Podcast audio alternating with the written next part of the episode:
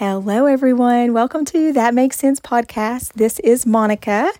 I am sitting in um, a little town in Arkansas called Buckville, and I am on the back porch listening to all kinds of birds, um, reading and talking to God. It's nice. It's about 70 degrees, so it's just a really nice morning um, that I'm enjoying before it gets super hot.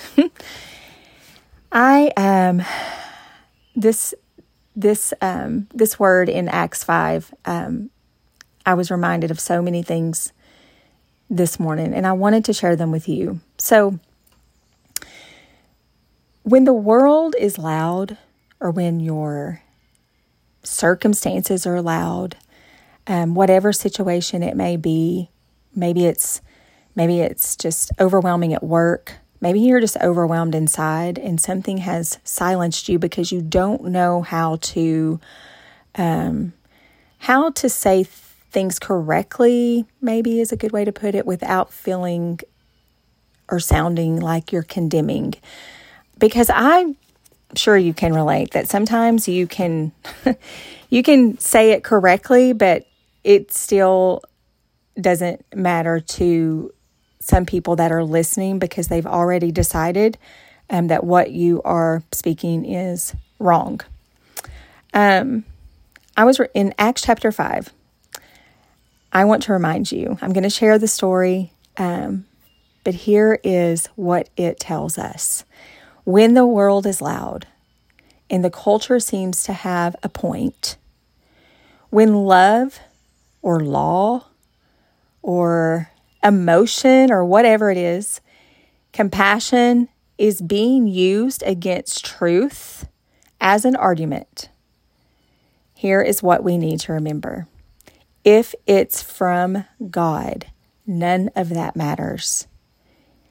If it's from Him, nothing can stop it. It doesn't matter if there's two that are speaking from the will of God versus a thousand or whatever the odds are, if it's from God, it will not fail. So in Acts chapter 5, the apostles are in jail. They've been speaking Jesus, they've been healing people, um, people with impure spirits, and sick people. And it says in the Bible, all of them were healed. All of them were healed. You know, it is by our faith that we receive anything from God. And so, what did these people have that we don't seem to have these days? You know, because we see a lot of people not healed. Um, you know, the first, I'm not going to get so deep into that, but the first thing that come to my mind is like they didn't have all the resources we have. We have so many opinions and distractions and luxury and stuff to feed our doubt, to feed our insecurities, to distract us from our healing. I mean, we settle for um, what someone says, what we have, or whatever, rather than um, believing that we could actually have freedom, that we could actually be healed. Healing from a lot of things. I mean, think about just the impure spirits an impure spirit is a lying spirit. Um, it's a, a spirit of anger. I mean, there's just so many. It's not always, you know, when I don't know, maybe you think the same way I do, but when I hear a word like impure, I'm thinking something huge. Um, but those are huge. Like jealousy is impure, anger is impure. Like anything that is not of the Holy Spirit, a characteristic of Jesus, um, is not pure. So that could be a reason why these people, if you can just imagine living in that time and they hear about Jesus and they're just like, I'm, I'm going, I have faith, and they were all healed. Um, so these pe- the apostles, they're preaching. Well, you know, they don't they don't like it. Um, the Sanhedrin doesn't like it, um, and so they have them ordered because of jealousy. That's really why. Because in Acts 5:17, let me back up here. It says they were jealous. They didn't want them getting all all of this attention. Um, so they had the power to arrest them, and that's what they did. so they're put in jail, and the jail is guarded and the jail is locked. But during the night, it says in um, Acts 5 19, during the night, an angel of the Lord opened the doors of the jail and brought them out. And the angel um, said, Go, stand in the temple courts and tell the people all about this new life. And I want you to think about this too. So, the angel tells them where to go and what to do, what to say, what and the and the disciple and they they go, the apostles go. So because it's of God, nothing can stop them. The angel of the Lord opened the door, but didn't mess with the lock. You know, he's it's angel, didn't need to, or leave the door open. But what if the angel would have like unlocked you know, left the door unlocked and left it open. Well, then people probably could have blamed it on the guards or humans or whatever. But that's not how God works. God made sure that it could not be pointed back to humans because it was from God. Nothing could stop it. Nothing. So we go on and um, we are um, let me back up here the the sat the sanhedrin the sanhedrin is um, like made of local elites high priests family scribes and elders so they have a meeting and they call the meeting um, to order. Um, they're furious. They are so mad that they wanted them put to death. That's what jealousy does. When you let jealousy grow and grow and grow, like it doesn't give you anything and it doesn't stop the other people you're jealous from from doing or having what they have. And they had the Holy Spirit and they were proclaiming the name of Jesus for healing. And rather than accepting this as truth, the jealousy grew and they wanted them to die. I mean, just think about that why they wanted them to die. They weren't hurting anyone, they were healing people through the power of the Holy Spirit, but they wanted them dead. But, but, but, but, a Pharisee named, I'll probably get his name wrong, correct, um, pronounce it wrong, Gamaliel, Gamaliel. Um, he was a teacher of the law and it says in the bible he was honored by all the people so this is in acts 533 honored by all the people. So he stood up in the Sanhedrin and ordered that the men be put outside for a little while. So the apostles were in there listening to their anger, but he had them put outside and then he addressed the Sanhedrin. He shared two different stories. He shared uh, a situation, or both situations, where two men had followings. Like there were a lot of people following two different men in the past. Um, I'll just read this. I'll just go ahead and read it. Um, he addressed the Sanhedrin Men of Israel, consider carefully what you intend to do to these men. Some time ago, Theudas appeared, claiming to be somebody, and about 400 men rallied to him. He was killed, all his followers were dispersed, and it all came to nothing.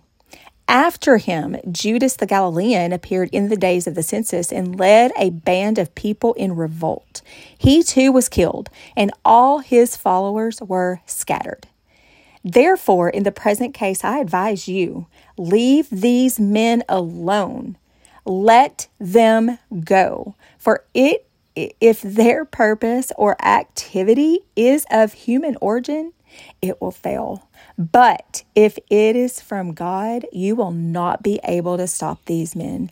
You will only find yourselves fighting against God. And that is so powerful to me. His speech persuaded them. They called the apostles in and they did have them flogged, and then they ordered them not to speak in the name of Jesus and let them go. So you know, they kept, they told them again not to speak in the name of Jesus. Um, but we know that that didn't happen. We, we know that that did not happen. They continued to speak in the name of Jesus. Day after day, it says in Acts 5.42, in the temple courts and from house to house, they never stopped teaching and proclaiming the good news that good news that Jesus is the Messiah.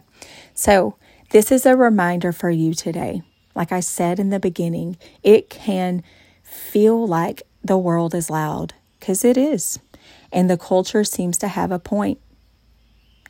It can feel like compassion, like you are against compassion and you are against love, because that is what is usually used against against um, Christians. We are not for love. We are not for compassion for all human beings, and that is not true. We are for life. We are for truth.